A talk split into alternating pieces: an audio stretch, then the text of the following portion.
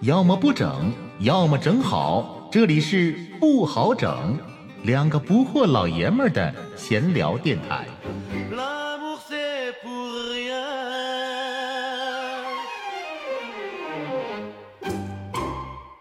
既然生活不好整，九八九杯胖出声，我是老布，我是老好。还有一位碰一下，今天的嘉宾今天嘉宾小鹿是老好的老婆，糟糠贱内，来三人碰 杯。来来来碰一下，稍微有点紧张，不知道说什么，千言万语变成一句话：“大家好。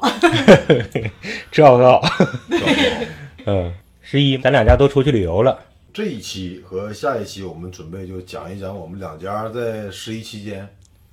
旅游的故啊旅事，游的经历和旅游的故事。是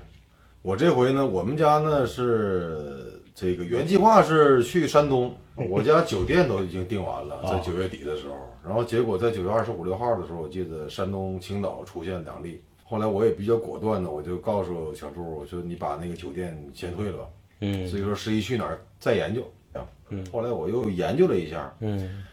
从辽宁丹东开始有一条三三幺国道，号称是最美的这个边境公路。啊，边境公路，对，这条国道从三三幺国道从这个丹东出发，一直到中国的最东极，也抚远，抚远黑，哎，黑瞎子岛，然后一直沿着国境走，再到中国的最北端，从最北端还还要继续，最西端是到新疆，最西端啊，它是沿着国境线，特别特别的长，所以说我就后来我就研究，我说不行，咱就走这个道儿吧。因为考虑到孩子的感受，我也问过我家孩子，两个孩子嘛，问老大说，像类似于迪士尼这种这个游乐场所的景点儿，还是说那种自然风光的景点儿，你们喜欢去哪个？嗯，老大就说这个我喜欢去自然风光，嗯然后再问老二，老二说我哪个都行，我姐姐喜欢去哪个我就去哪个，啊这我就更坚定信心了，因为也担心说去这种地方孩子是不是不爱看呢，或者不爱呃不爱走了。嗯实际上这一趟下来九天，呃九天时间下来的话，这个俩孩子也是非常非常的开心啊、呃大概的行程呢，就是说从沈阳出发，我第一天就赶到了鸡西，从鸡西第二天早上出发，我们又去了新凯湖。啊，那肯定要去新对，港湖了，鸡西因为鸡西也没有什么其他的景点儿，新中海湖中俄界湖，中俄界湖，对嗯，，特别大，嗯啊，真是像海一样，而且它那个沙滩也特别特别细，沙子也特别特别细，真的像海一样。对啊，你真是看不到湖对面的一些一些景色。它应该这个这个湖，后来我查了一下，有三分之一在中国，三分之二左右在俄罗斯。嗯对，那新海湖以前我们俩去过，一三年的时候去过，但这回感觉就是可能当地政府可能对新海湖的这个建设也有确实开发了有哎有变化有变化。反正孩子搁那玩的是挺好嗯哦。所以从新海湖，我们中午呃不到中午出来之后，就开始往就是那个中国的最东端嗯，抚远，抚远黑瞎子岛嘛。 抚远其实以前我就想过要去，福原我也一直想去，嗯福原和街津口，啊、嗯但抚远这小地方吧也挺好，就是特别特别小的一个城市。就是如果说沿着这个这个城市的四周如果跑一圈的话，应该都没有十公里，我感觉啊，应该都没有十公里。周长都不到十公里，，对对对对，它是哦嗯人肯定也少了。嗯人也不多，人也不多但是它顶着中国最东端的这么一个，最东端对啊呃那就是带来了很大的一个光环了。，对抚远吧有几个比较有名的，一个是中国最东端，嗯，另外呢抚远有一个那个鱼博馆，就是鱼的博览馆。哦，它是什么呢？就是类似于我们可能以前都带孩子去过那种像海洋馆似的，海就洋是馆进有去活然后鱼是一个大的像一个那个隧道似的，上面是鱼，然后鱼在脑袋上游。嗯它这个鱼博物馆里面也有一个隧道，嗯，只不过这个里面的鱼都是江鱼。哦，，对，抚远是应该是乌苏里江和黑龙江交汇的这么一个小城市，所以说他把这个鱼博馆里面有很多江鱼，有标本，然后还哦有这个真鱼，这个是令孩子比较那挺难得哎，对对对，因为让孩子也可以认识一下这些江鱼。”对那隔壁还有一个科技馆，它那科技馆虽然很小，但是东西还算新颖。科技馆就像咱们辽宁科技馆里面一个展厅那么大，特别小。 虽然集中，但是东西咱那挺多边。科技屋，科技屋。然后当天从抚远，我们就是就奔着晚上吃点鱼嘛，嗯抚远产大马哈鱼嘛，嗯，那天确实是我人生第一次吃鱼吃撑着了， 那是多少斤的鱼啊？大哎这马是哈鱼我们挑了一个最小的是三斤八两，完了我们怕不够嘛，又点了三个菜还是四个菜，点了几个肉菜菜量老大了。 菜量我跟你讲，他那个菜量哈、如果要拿到沈阳的话，至少能回两盘菜。哎呦我天哪，那它沈像阳一般就海一样够大了。对呀、对，啊嗯那大马哈鱼真确实好吃，真好我是吃。第一次吃。啊，完在抚远住了一宿，第二天早上，因为毕竟到最东端了嘛，号称是祖国能看到第一缕阳光的城市。对啊，当我在吃大马哈鱼的时候，我还在查天气预报，第二天是小雨，哦，所以我就后来一看，我说那就别起那么早了，我就放弃吧。嗯。然后第二天，因为我的习惯了，可能早上醒的也比较早。第二天早上醒了之后，我一拉开窗帘一看，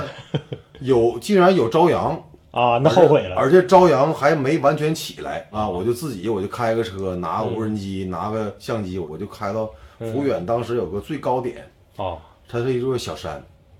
我就开完那山上去了，还好赶上这个日出了。啊，那挺幸运的。还好，这但是呢，它毕竟不是说，因为抚远城、抚远市离那个最东端的东极广场啊，嗯还有大概四十公里的路，还有四十公里啊，还有40公里那东极广场是真正的国境线，中真正国的最最东端东端。那你还不算是中国也就，飞沙岛，对呀、那你还不算中国第一看到第一缕阳对呀、光的人，所以说嘛，还有一大批我就人比你 先。，有点遗憾，就是没有在这个没有第一批，没有第一个看到这个中国的这个曙光和朝阳 那也挺不容易的，啊那你得在四点多就得起来，你还得开过去呢，差不多四点多钟，是不？你开过去，但后来我才知道，因为我们当天第二天的行程也是预计要到东极广场，嗯但是我们比如说我看完曙光回来之后，回到宾馆收拾完行李准备出发，然后开到东极广场的时候，发现东极广场被水淹了，所有车进不去了。所以说那天早上，如果要是说头一天晚上天气预报报的是嗯第二天早上如果晴，我要我们如果一家起早再赶到那儿的话，那也会看不着，会很失望。对，然后呢，我们就问当地人，当地人说的那个，现在你要想到东极广场那边去，只有坐船。后来我们想，这来都来了，我发现就是我一我们一般出门就是四字真言，嗯，就是来都来了。就在你犹豫进不进去的时候，进不进那个景区的时候，你就告诉自己来都来了，来都来了，进吧。那游船应该是一个人八十，应该是。你看到没？嗯，这个当地人做生意也是这个一样的那对四呀字真言，对呀、来都来了。 你们这帮人来都来 了，然后后来没要啊好好在啥呢？他那个游船嘛，还真就挺好，就是它是，呃，沿着那个江上走嘛，嗯呃，本身那个东极广场和对面和对岸的俄罗斯就不太远，也就能有一百米左右，呃，一百多米吧，一百五十米嗯左哎呦右我的宽天，一度。嗯个冲一个冲刺你就你就跨可越以国游境过线去了，对呀、然后我们那个坐船，嗯然后到那个东极广场，就也是从船上看，确实是就全是水，嗯过不去，嗯包括广场上也有水。嗯然后呢，船的这一侧，另外一侧就是俄罗斯。嗯俄罗斯它是有一个像那种小度假区似的，就是，啊，就是我后来拿那个相机拍了一下，嗯就是说对面是一些一些小别墅啊啊，包括江上还有俄罗斯的那个游船啊啊，对对对，反正也挺有意思的。然后呢，从抚远出来，我们就往那个伊春赶。哎，伊等会儿还有个在裙子，嗯在东极广场的时候，啊，你应该也飞无人机了吧？没飞，没那飞个啊那个东京广场那没个那飞个啊真不敢飞，那是国境线。啊，而且我在东极广场的时候，我看了我其中我两个手机嘛，一个手机的那个时区嗯已经显示的是俄罗斯时区，啊，哦然后有有点偏差就跨过去了。对，然后平时我们显示中国联中国移动的那个位置嗯，显示的是俄语，俄哦，文就是两边串了，相当于 对，对对对对对那挺有意思。对，那挺有意思那个。嗯， L'amour c'est 稍事休息，听老布和老好继续整。继续整。然后从抚远出来，我们就往伊春走，也是当天也是开了，从抚远到伊春也是开了将近六七个小时，我记得。啊、到伊春就是也是基本路过了，因为我跟小鹿以前也去过，主要也是带孩子。伊春不是号称是百分之大兴安岭，大兴安岭对森林覆盖率达到百分之九十几嘛，空气确实也好。嗯在伊春住了一宿，第二天我们就伊春旁边有一个那个嘉印县，嘉印县是也是在国境线上，它是呃，也中国比较早的发现恐龙化石的这么一个一个一个地方。哦，嗯，嘉义县有一个恐龙地质国什么呃中国嘉印恐龙地质国际公园应该是、嗯恐龙地质公园。这个到这儿主要是为了带孩子去看看恐龙化石，那地方孩子倒是挺乐呵，挺爱看。我也希望他们看一些这些啊，这个有有用的事儿，对，就是这对他们有益的事儿嘛。对，伊春确实挺，包括第二天早上我们起来，这个空气真是特别特别嗯新鲜，特别新鲜。嗯，对，从伊春开始就没有高速了，哦就是这我我们这一道从伊春开始到满洲里就没有高速了。怎么你不是从伊春还要去了去对了呀、漠河？从伊春到黑河到漠河，然后最后到我嗯们最后一站到满洲里，就一直就是在啊等于说在小兴安岭，然后在大那兴就安开岭始里没面穿有。没有高穿速梭，对，啊而且但是吧，国道吧，就是说比高速更让人崩溃的是，它本身限速就比较低，然后嗯路况呢还很好，嗯，所以说一你春就出想撒欢儿开，还不能对啊，还有还有测速那测速不多八十，八十。但是应该不多。从伊春出来有一个长度一百一十二公里的区间测速，哦，区间测速一百一十二公里的区间测速，只能是八十。只能八十，而且路况至少比那不比高速差。然后这那个出了这一百一十二公里的区间测速，就是有一段修路，就是前后反差特别特别大。哦，然后修路呢，就是全是泥，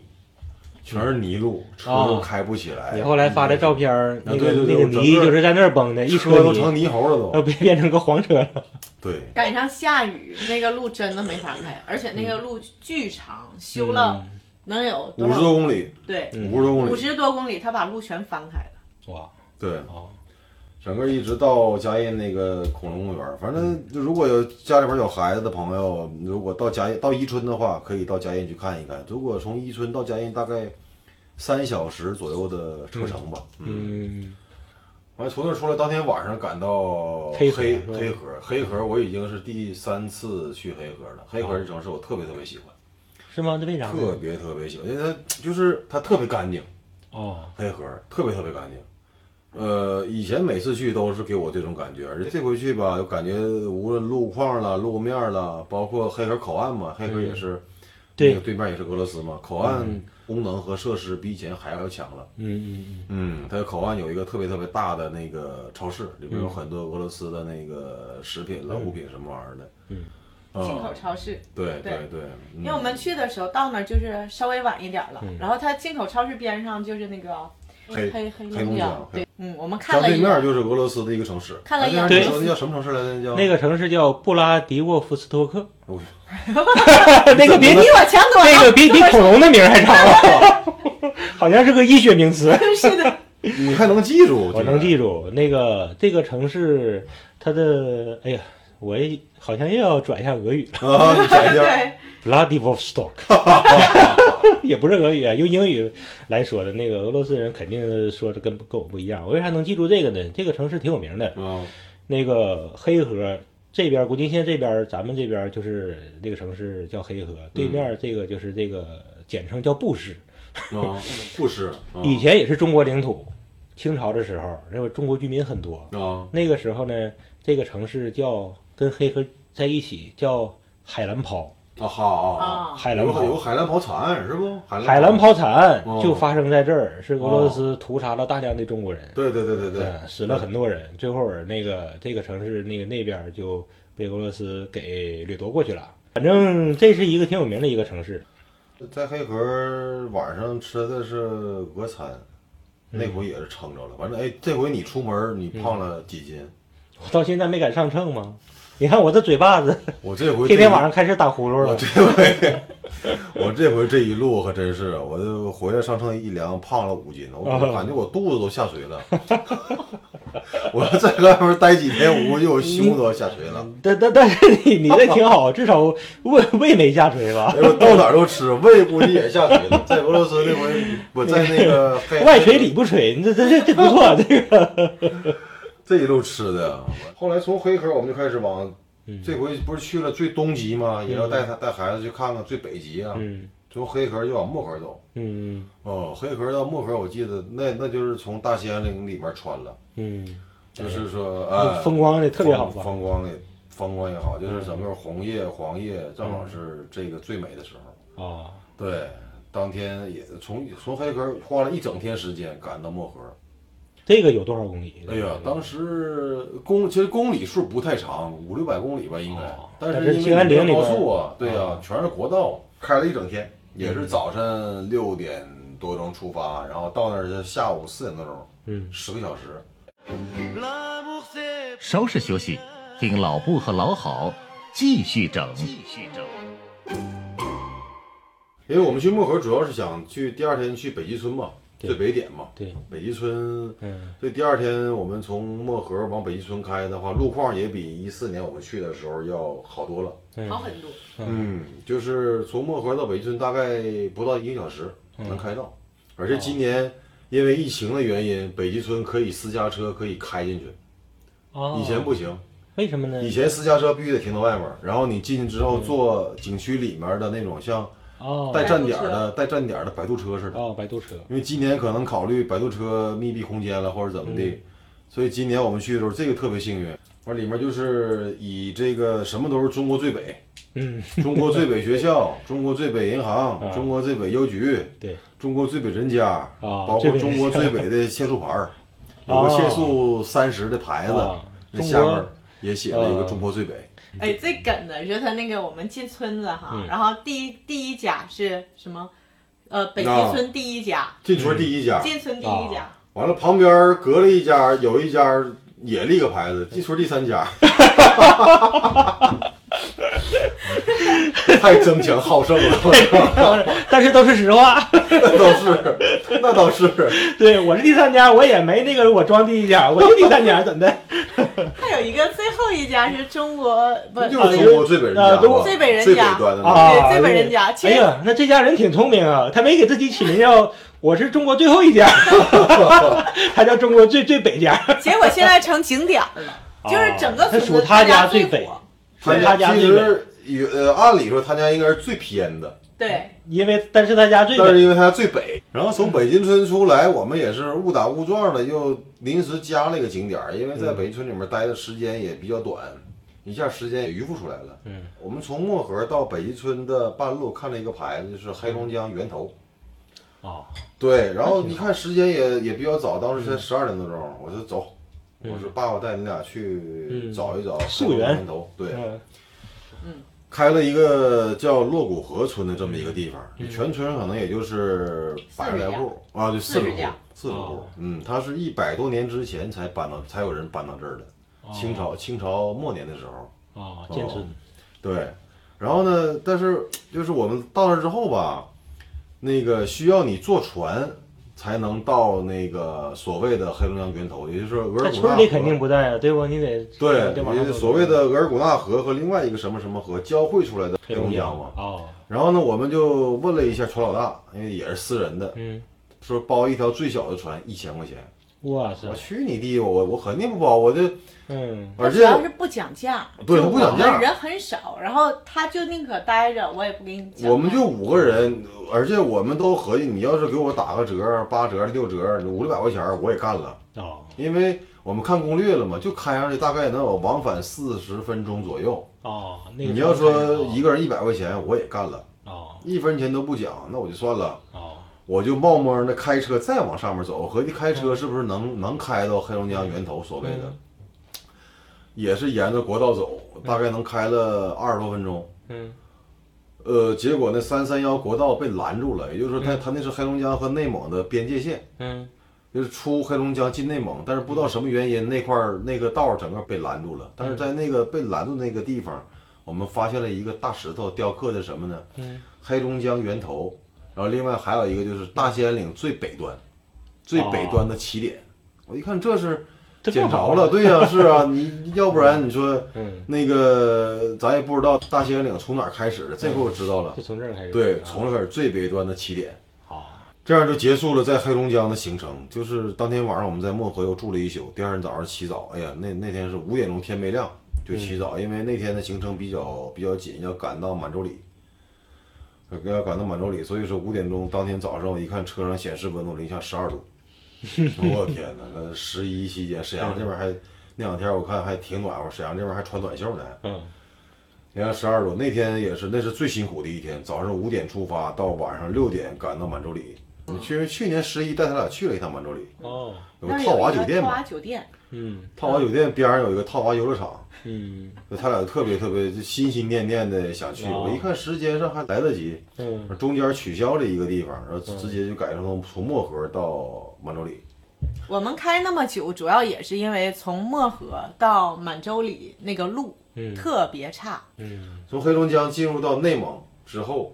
就路反差况变很化大老明显了。我们连续开了二百五十公里的这种翻江路，有哦翻江，然后也有那种高低起伏。哦这段路我们就将近开了四五个小时，哦孩子都吐孩子都吐了，都、哦都晕车了都。哦，路不是很弯，但是就是路说不颠完就是对颠跳颠簸跳跳路，翻江路嘛，哦，而且它有一些起伏是你看不出来的。嗯，就说白了，你车速如果超过五十公里时速 的话，哒哒哒哒你哒的后排 的人啊和你的后备箱里面的行李就会腾空，就哦，会飞起来。开了五开过五十啊，这二百五十公里相当折磨那人。那很痛苦，嗯，所以说也是因为这个，当天也是也就六七百公里的里程，开了十三个小时。哦，当天晚上赶到满洲里，哎，但是惊喜的是，就是我们这回走的是呼伦贝尔的那一条线儿，对不？从漠河边往境线，对嗯，边境线特别美，嗯，特别美，就是它和正常的我们看的呼伦贝尔大草原不一样，它嗯可能是有坡度的，或者是有河边上，嗯，就是整个左边是河，右边是草原，一点污染都没有，是吧？没有整个就是就是透啊，是吧？对哦他用透无人机飞了一段儿，就是你再、再回忆再看那段儿，都觉得很美。那特个别漂亮那块儿，对就是说完，因为秋天草也黄了，但是他那条那种秋还天好的黄色黄绿，嗯嗯，那种一望无垠的那种那种感觉，嗯，确实漂亮。对，因为你呼伦贝尔我们去好多回了，它就是那种一望无际的大草原，嗯但这个不一样的就是有层次的，对，对，嗯，满洲里这个城市，就是说一个是也比较干净，嗯，啊，口岸城市，然后它的夜景非常漂亮，值得一看。如果要是有朋友愿意去的话，满洲里的看看夜景。嗯，嗯，另外就是说，它有一些，比如说像沙河监狱了，包括满洲里的博物馆嗯这些遗址。但沙河监狱我都已经，满洲里我已经去了五回了。嗯，每次去我都会去沙河监狱那个遗址看一看，每次都没开。哦我这次去又去了，我还是没开。哦，我不知道是满洲里市政府对这个对这个景点儿是不重视还是怎么 的，我已经去了五回了，一次都没赶上。满洲里值得值得去看一看，我觉得挺好。嗯也行，从满洲里出来的就是基本上路程就接近尾声了，我们就在阿尔山住了一宿。反正总之来讲吧，这九天时间开了大概六千公里太狠了，啊，六千公里。然后呢，这个等于说沿着鸡头，嗯啊，咱们国家的地图嘛，鸡头走了一圈儿边境对线，几乎就是每个地方站一脚，然后看一看。其实，呃，我给我感觉啊，三三幺国道的感觉就像是这个三幺八国道进藏川藏线那种感觉，就是可能说你要开三幺八进藏的话，拉萨只是你的最终目标，嗯但是呢，三幺八国道从四川开始进藏的话，嗯整个沿途都是景点儿。这个三三幺国道呢，给我也是这种感觉。所以说，我们这次可能说大部分时间在路上，但是在路上呢，嗯可能一边开车，也没耽误看景，没耽误看景儿，然后随时哪儿想停哪儿想那个下来歇一歇，看看景儿，嗯也是。所谓的最美国道三三幺的边境公嗯路呢，我们这回也算没走完，因为从满洲里那边还可以往新疆那边走，沿嗯着吉贝那边那一条线，留到以后吧，以后吧留到以后。对嗯，这回主要带孩子走了一圈鸡头这个这个路线，嗯总体来讲，我觉得景色特别是适合秋天去。嗯，嗯，夏天可能有另外一种感觉，但是我觉得秋天这种颜有色黄色，有红色啊，对对，对特别大兴安岭里面那种颜色，我觉得特别特别漂亮。嗯总之吧，总而言之一句话就是，呃，我觉得有时间有机会多陪陪家人，多带带孩子出去玩一玩。你要喜欢开车就自驾，不喜欢开车就飞机。啊，就是说这个利用这这些机会，这个特别是孩子学业还不是那么太紧张的时候，多看一看，多走一走。好啊，那就是这一期。其实我想到一个老片儿叫《西西北偏北》， 啊，希区柯克的、 啊是一个吗老片儿叫《西北偏北》，你俩这个是东北偏北，多美美。东北偏北非常值得一游。来吧，这期节目就到此为止。来，徘怀着的，在路上的。你要走吗？Via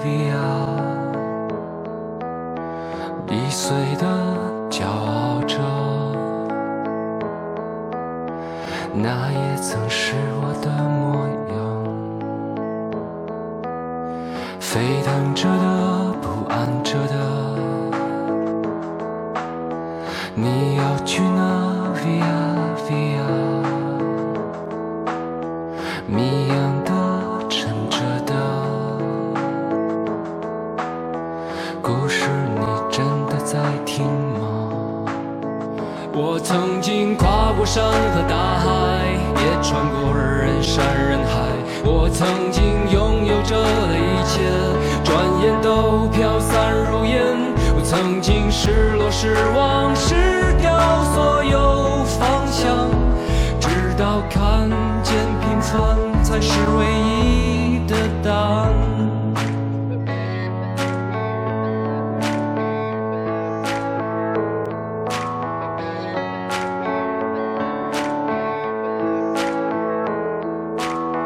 但你仍然还在幻想，你的明天，Via Via，它会好吗？还是更冷？对我而言是另一天。我曾经毁了我的一切，只想永远的离开。我曾经堕入无边黑暗，想挣扎无法自拔。我曾经像你，像他，像那野草野花，绝望着，也渴望着，也哭也笑，平凡着。